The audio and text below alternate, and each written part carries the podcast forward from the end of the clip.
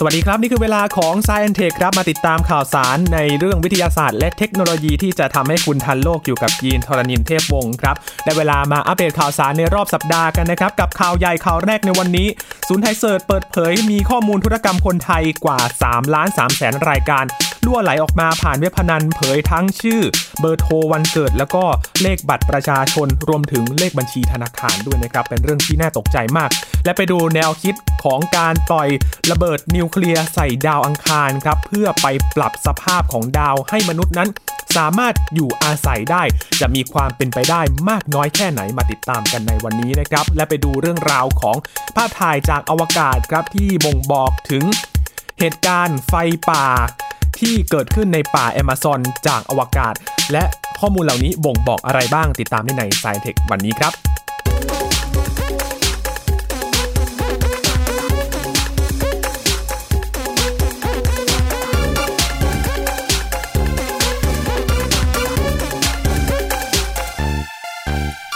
เริ่มต้นวันนี้ด้วยข่าวใหญ่มากๆเลยนะครับคุณผู้ฟังครับเพราะว่ามีการพบข้อมูลธุรกรรมของคนไทยกว่า สามล้านสามแสน รายการด้วยกันไปรั่วไหลผ่านเว็บไซต์พนันเว็บไซต์หนึ่งครับข้อมูลนี้เปิดเผยมาจากศูนย์ไทยเซิร์ตครับหรือว่าศูนย์ประสานการรักษาความมั่นคงปลอดภัยระบบคอมพิวเตอร์ประเทศไทยได้ออกแถลงการมาเตือนภัยครับกรณีตรวจพบฐานข้อมูลที่คาบเกี่ยวกับเว็บไซต์การพนันเว็บไซต์หนึ่งซึ่งมีข้อมูลของคนไทยอยู่ด้วยนะครับระบุว่าเมื่อวันที่สิบห้าสิงหาคมที่ผ่านมาครับศูนย์ประสานการรักษาความปลอดภัยการรักษาความมั่นคงปลอดภัยระบบคอมพิวเตอร์ประเทศไทยสำนักงานพัฒนาธุรกรรมทางอิเล็กทรอนิกส์หรือว่าเอสด้านะครับตรวจสอบพบว่ามีการแจ้งข่าวพบข้อมูลส่วนตัวของคนไทยไปปรากฏอยู่ในระบบฐานข้อมูลในต่างประเทศครับซึ่งมีความคาบเกี่ยวกับเว็บไซต์พนันพอไปตรวจสอบระบบฐานข้อมูลที่รั่วไหลดังกล่าวก็ส่งผลกระทบต่อคนไทยบ้างหรือไม่นะครับก็ไปพบว่าฐานข้อมูลดังกล่าวมีข้อมูลรั่วไหลทั้งสิ้นประมาณสี่สิบเอ็ดล้านรายการด้วยกันแล้วก็เป็นข้อมูลการทำธุรกรรมของคนไทยที่ทำผ่านรายการผ่านเว็บไซต์การพนันดังกล่าวถึงประมาณสามล้านสามแสนรายการด้วยกันข้อมูลนี้มีทั้งข้อมูลส่วนตัวชื่อนามสกุลเบอร์โทรศัพท์วันเกิดหมายเลขบัตรประจำตัวประชาชนและยังมีหมายเลขบัญชีธนาคารรั่วไหลไปด้วยนะครับทางไทยเซิร์ตก็ได้ประสานไปยังหน่วยงานหลักๆที่เกี่ยวข้องอย่างเช่นเซิร์ชของประเทศที่ฐานข้อมูลนั้นรั่วไหลให้ดำเนินการกับเว็บไซต์เพื่อปิดช่องโหว่และให้หยุดการเผยแพร่ข้อมูลที่ส่งผลกระทบใดๆต่อเจ้าของข้อมูลหน่วยงานหรือนิติบุคคลที่เกี่ยวข้องรวมทั้งได้ประสานงานการทำงานอย่างใกล้ชิดกับธนาคารแห่งประเทศไทยนะครับรวมทั้ง ที บี เซิร์ต Thai Banking Sector Search รวมทั้งหน่วยงานที่เกี่ยวข้องเพื่อประเมินความเสี่ยงที่เกิดขึ้นครับและการดำเนินการส่วนต่างๆที่เกี่ยวข้องเพื่อลดความเสี่ยงและความเสียหายที่อาจเกิดขึ้นจากข้อมูลที่รั่วไหลและเพื่อเป็นการบรรเทาผลกระทบใดๆที่อาจเกิดขึ้นไทยเซิร์ตจึงได้แนะนำนะครับแนวทางในการดูแลตัวเองสำหรับประชาชนในเบื้องต้นนะครับคือการตรวจสอบผู้ที่ติดต่อมายังคุณผู้ฟังที่มีข้อมูลรั่วไหลนะครับทางโทรศัพท์อีเมลหรือว่าทางโซเชียลมีเดียต่างๆเพื่อให้มั่นใจว่าไม่ได้เป็นการติดต่อจากมิจฉาชีพหรือที่เกิดจากการนำข้อมูลที่รั่วไหลนั้นไปใช้ในทางที่มิชอบโดยไม่ได้รับอนุญาตนะครับถ้าหากมีข้อมูลเกี่ยวกับบัตรเครดิตหรือว่าบัตรเดบิตไว้กับเว็บไซต์พนันทางออนไลน์หรือมีข้อสงสัยใดๆเกี่ยวกับข้อมูลที่ให้ไว้กับเว็บไซต์ดังกล่าวควรยกเลิกการให้บัตรเหล่านั้นนะครับควรยกเลิกการใช้บัตรเหล่านั้นนะครับเพื่อที่จะทำการ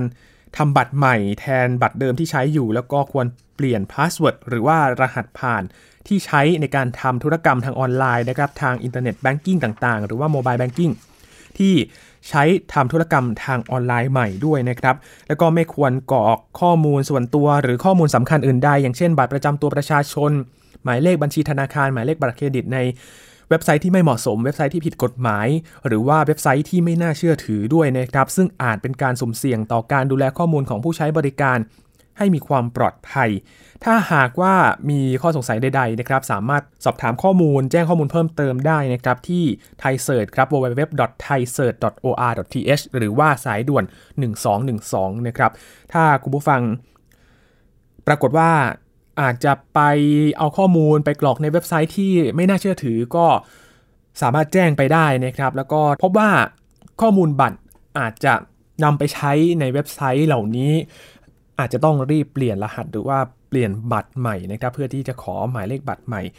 ทันทีนะครับป้องกันการรั่วไหลของข้อมูลแล้วก็อาจจะทำเอาไปกระทำอะไรที่ผิดกฎหมายกันได้นะครับเป็นข่าวแรกที่นำมาเตือนคุณผู้ฟังโดยเฉพาะคนไทยในช่วงนี้นะครับมาดูเรื่องของวิทยาศาสตร์กันบ้างครับคุณผู้ฟังครับกลับมาเป็นกระแสพูดถึงอีกครั้งหนึ่งเพราะว่ามีการพูดของอีลอนมัสก์ครับว่ามีแนวคิดในการปล่อยระเบิดนิวเคลียร์ไปใส่ดาวอังคารเพื่อที่จะปรับสภาพของดาวให้มนุษย์นั้นสามารถไปอยู่อาศัยได้ครับซึ่งผู้บริหารของบริษัท สเปซ เอ็กซ์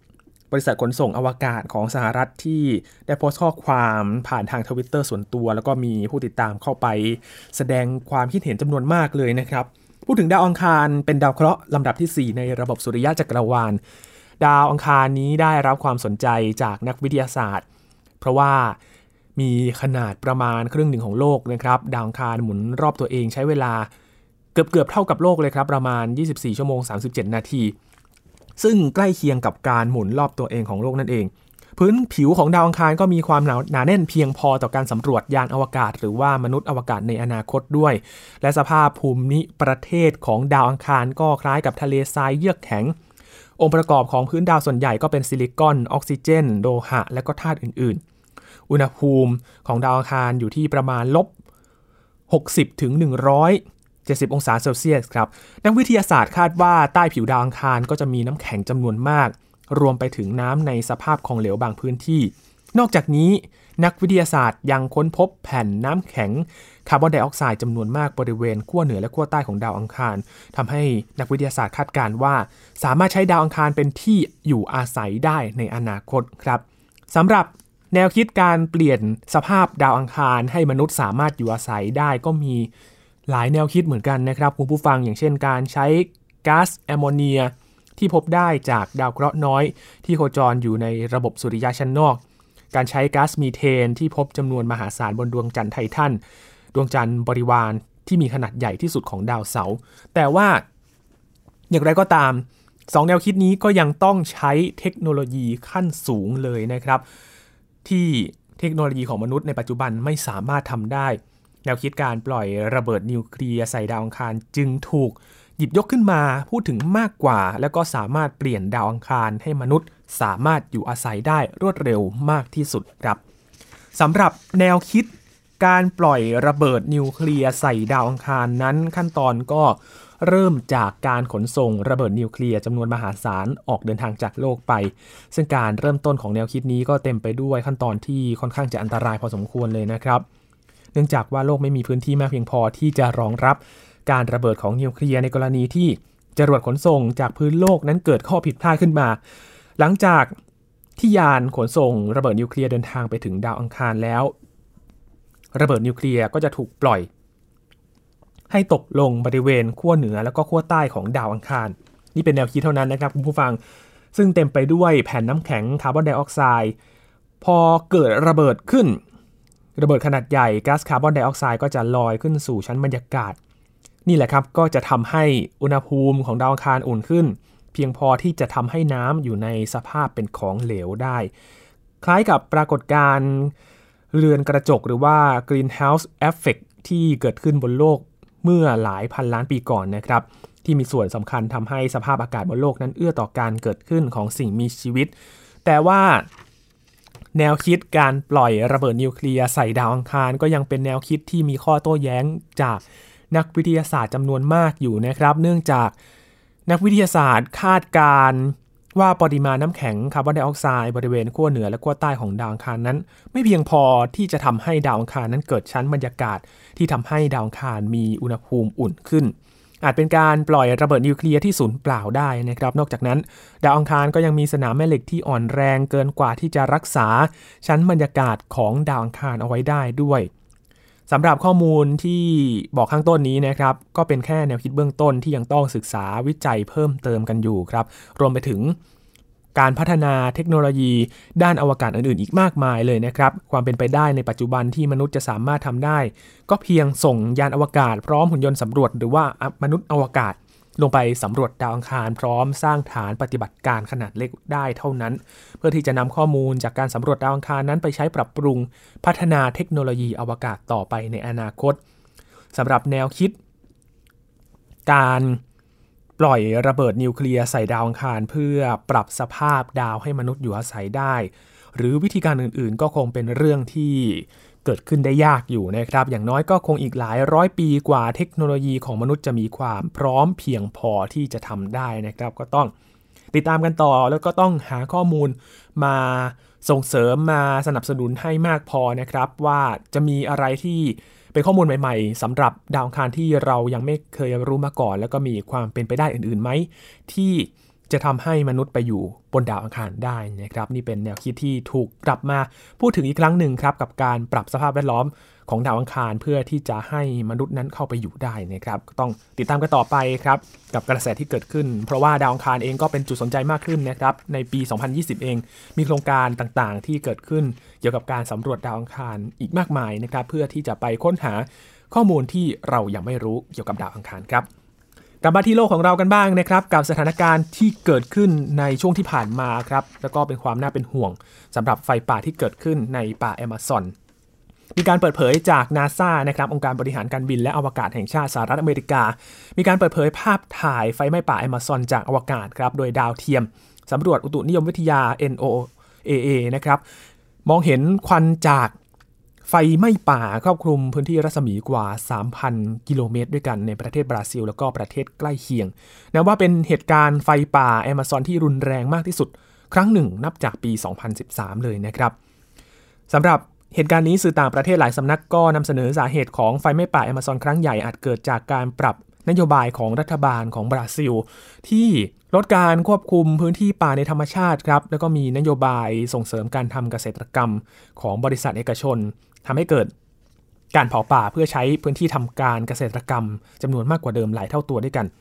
อย่างไรก็ตามครับรัฐบาลประเทศบราซิลได้ออกมาปฏิเสธข้อหาดังกล่าวและก็อธิบายว่าไฟไหม้ป่าเป็นเรื่องปกติในฤดูเกษตรกรรมของบราซิลรัฐบาลบราซิลสามารถจัดการ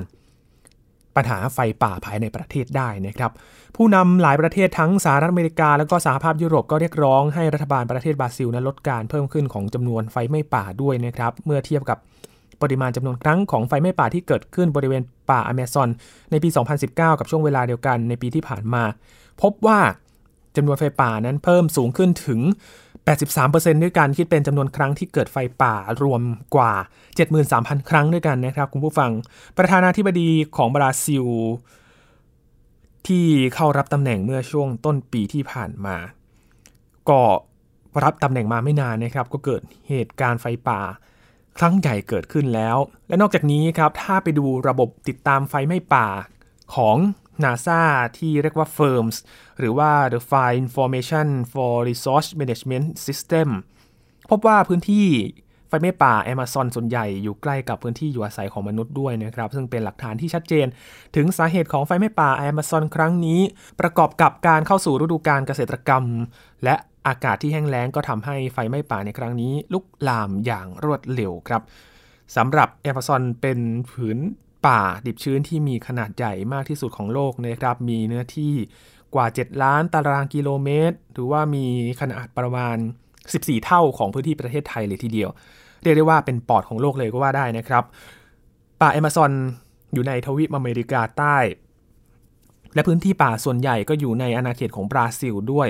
ป่าเหล่านี้นี่มีความสำคัญมากเลยนะครับคุณผู้ฟังมีความหลากหลายทางชีวภาพ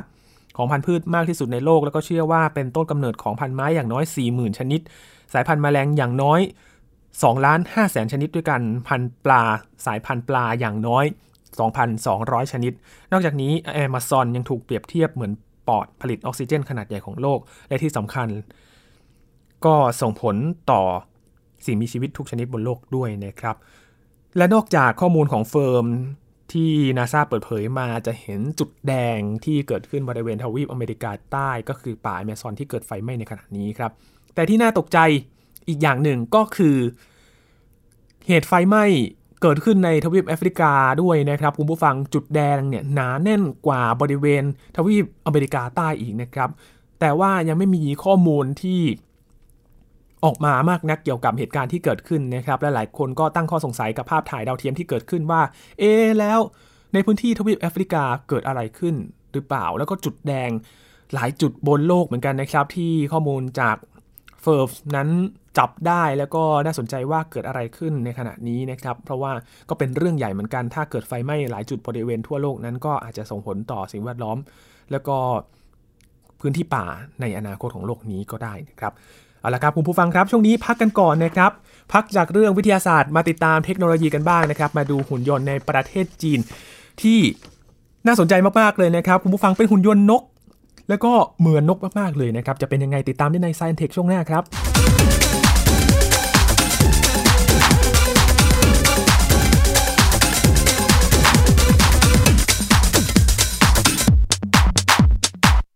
เพียงแค่มีสมาร์ทโฟนก็ฟังได้ไทย พี บี เอส Digital Radio สถานีวิทยุดิจิทัลจากไทย พี บี เอส เพิ่มช่องทางง่ายๆให้คุณได้ฟังรายการดีๆทั้งสดและย้อนหลังผ่านแอปพลิเคชันไทย พี บี เอส Radio หรือ ดับเบิลยู ดับเบิลยู ดับเบิลยู ดอท ไทย พี บี เอส เรดิโอ ดอท คอม ไทย พี บี เอส Digital Radio Infotainment for all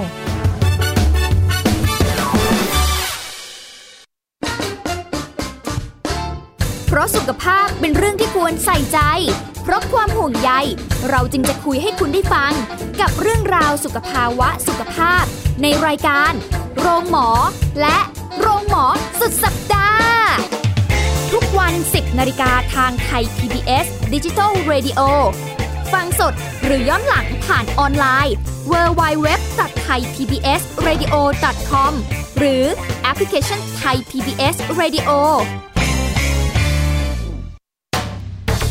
แชร์ให้รู้ทุกเรื่องเตือนให้รู้ก่อนตกเป็นเหยื่อกับภัยในสังคมที่ต้องผจญในรายการผจญภัยทุกวันอาทิตย์ สิบสองนาฬิกาสามสิบนาที ทางไทย พี บี เอส Digital Radio ฟังสดหรือย้อนหลังที่แอปพลิเคชัน Thai พี บี เอส Radio และ ดับเบิลยู ดับเบิลยู ดับเบิลยู ดอท ไทย พี บี เอส เรดิโอ ดอท คอม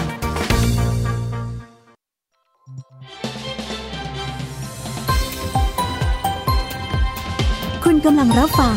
ไทย พี บี เอส Digital Radio วิทยุข่าวสารสาระเพื่อสาธารณะและสังคม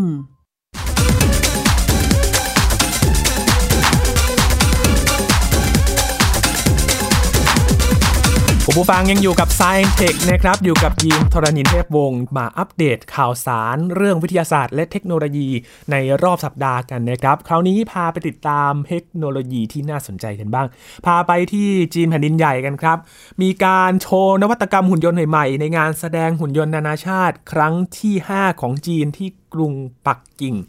โดยปีนี้ครับมีนักวิศวกรและก็บริษัทเทคโนโลยีต่างๆนำผลงานล่าสุดของตัวเองมาแสดงกว่าหกร้อยบริษัทด้วยกันครับคุณผู้ฟังสำหรับการแสดงหุ่นยนต์ครั้งนี้มีอย่างหนึ่งที่น่าสนใจครับแล้วก็สร้างเสียงฮือฮาเป็นอย่างมากเลยนะครับด้วยความตื่นตาตื่นใจพอผลงานนี้โชว์ก็ต่างยกโทรศัพท์มาถ่ายรูปกันเลยครับเป็นหุ่นยนต์นกยักษ์ครับที่กำลังบินอยู่รอบงานจะบอกว่าหุ่นยนต์ตัวนี้นี่ไม่ต่างจากนกจริงในธรรมชาติที่เราเห็นกันเลยนะครับเรียกว่าบินว่อนในงานนี้กันเลยครับคุณผู้ฟังหนึ่งในวิศวกรที่พัฒนาหุ่นยนต์ตัวนี้นะครับระบุว่าการสร้างหุ่นยนต์นกตัวนี้เนี่ยสร้างขึ้นมาโดยมีนกนางนวลพันธุ์แฮริ่งในยุโรปเป็นต้นแบบครับระบุว่าสาเหตุที่หุ่นยนต์นกสามารถบินได้คล้ายกับนกจริงนี้เพราะว่ามีน้ำหนักเบาครับหนักเพียงแค่สี่ร้อยกรัมเท่านั้นสี่ขีดเท่านั้นครับคุณผู้ฟังนอกจากนี้ยังมีการติดตั้งระบบ จี พี เอส ที่ทำให้ควบคุมผ่านรีโมทได้ด้วยส่วนหุ่นยนต์อีกตัวหนึ่งที่ได้รับความสนใจไม่แพ้เจ้าหุ่นยนต์นกตัวที่ผ่านมานั้นก็คือหุ่นยนต์ที่ มีหน้าตาน่ารักน่ารักครับสามารถเดินได้แล้วก็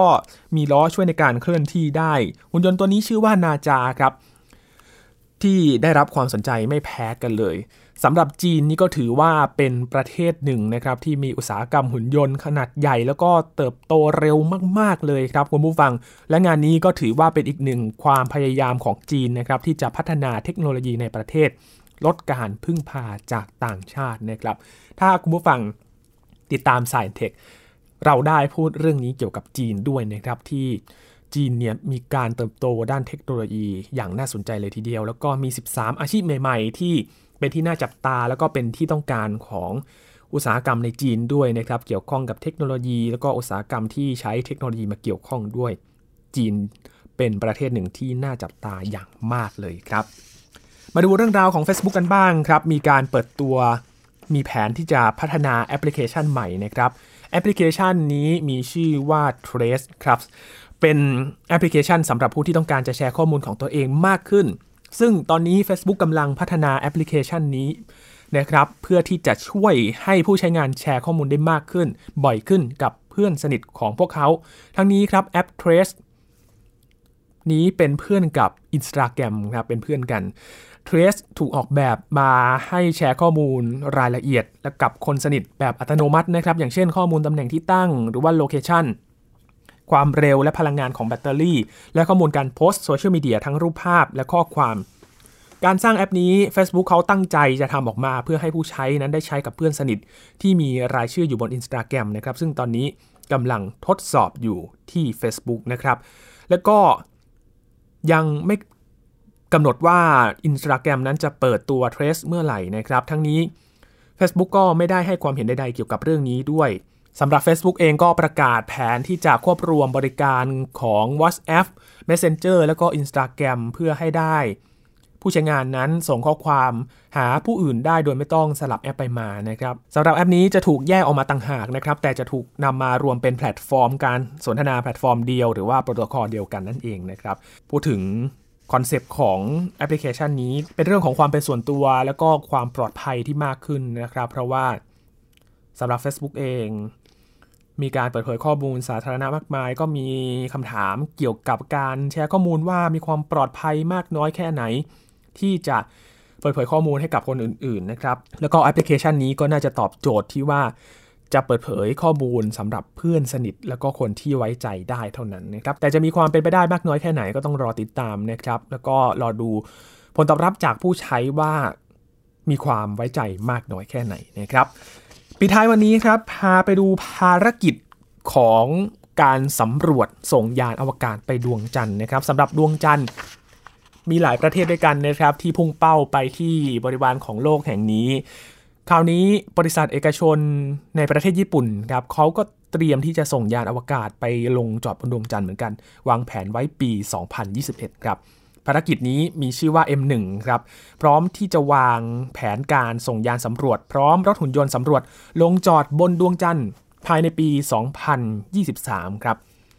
ภายใต้ชื่อภารกิจ เอ็ม สอง โดยในแต่ละภารกิจของบริษัทเอกชนแห่งนี้ไม่จำเป็นต้องพัฒนาเทคโนโลยีจรวดขนส่งอวกาศของตัวเองแต่สามารถใช้บริการจรวดขนส่งอวกาศจากบริษัทเอกชนในสหรัฐครับ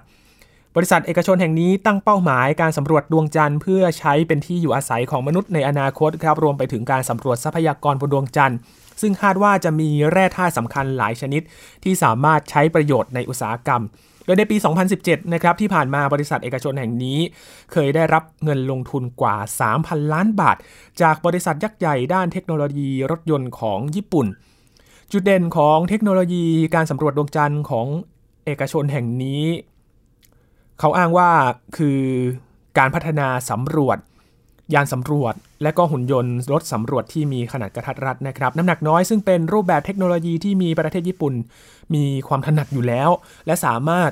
ลดต้นทุนการขนส่งอวกาศในการทำภารกิจต่างๆขณะเดียวกันก็มีเทคโนโลยีขั้นสูงปฏิบัติภารกิจได้ในหลากหลายรูปแบบด้วยกันนะครับนอกจากนี้ภารกิจส่งยานอวกาศลงจอดบนดวงจันทร์ในปีสองพันยี่สิบเอ็ดภารกิจ เอ็ม หนึ่ง แล้วก็ภารกิจ เอ็ม สอง ในปีสองพันยี่สิบสามนั้นบริษัทก็ยังมีแผนที่จะส่งยานอวกาศรูปแบบต่างๆลงจอดบนดวงจันทร์อีกเก้าภารกิจด้วยกันนะครับ ภายใต้ภารกิจที่ชื่อว่า เอ็ม สาม ถึง เอ็ม สิบเอ็ด ก็คือภารกิจ M ที่นับตั้งแต่ครั้งที่หนึ่งนะครับสองแล้วก็อีกเก้าครั้งจนถึง เอ็ม สิบเอ็ด เลยครับซึ่งมียานอวกาศที่สามารถเจาะพื้นผิวดวงจันทร์เพื่อหาน้ำแล้วก็ทรัพยากรอื่นๆรวมอยู่ด้วยโดยบริษัทได้รับการสนับสนุนเทคโนโลยีอวกาศจากองค์การสำรวจอวกาศญี่ปุ่นนะครับปัจจุบันเทคโนโลยีการสำรวจอวกาศสามารถใช้ต้นทุนที่มีราคาถูกลงนะครับโดยใช้ความร่วมมือระหว่างเอกชนและหน่วยงานด้านอวกาศของประเทศต่างๆรวมไปถึงเทคโนโลยีจรวดแบบใหม่ที่สามารถเดินทางกลับโลกเพื่อเติมเชื้อเพลิงและก็ใช้งานซ้ำที่พัฒนาโดยบริษัทเอกชนสหรัฐสามารถทำให้ประเทศต่างๆที่ต้องการพัฒนาเทคโนโลยีการสำรวจอวกาศสามารถทำได้โดยไม่จำเป็นต้องพัฒนาเทคโนโลยีขนส่งอวกาศด้วยตัวเองนะครับจะเห็นได้ว่าตอนนี้เอกชนเริ่มที่จะเข้ามามีส่วนร่วมกับหน่วยงานด้านอวกาศในประเทศต่างๆกันมากขึ้นแล้วนะครับก็ยิ่งเป็นการลงทุนแล้วก็สนับสนุนด้านอวกาศของประเทศไปด้วยนะครับนอกจากนี้ยังมีการร่วมมือระหว่างประเทศเป็นการสนับสนุนบริการต่างๆนะครับว่า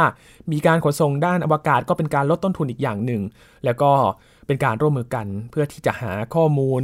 การสำรวจต่างๆจากนอกโลกนะครับมาพัฒนาในงานด้านอวกาศกับประเทศต่างๆได้นะครับนี่คือข่าวสารในเรื่องของวิทยาศาสตร์และเทคโนโลยีที่นำมาฝากกันใน Science Tech วันนี้นะครับคุณผู้ฟังติดตามรายการได้ที่ ดับเบิลยู ดับเบิลยู ดับเบิลยู ดอท ไทย พี บี เอส เรดิโอ ดอท คอม นะครับช่วงนี้หมดเวลาแล้วกลับมาติดตามข่าวสาร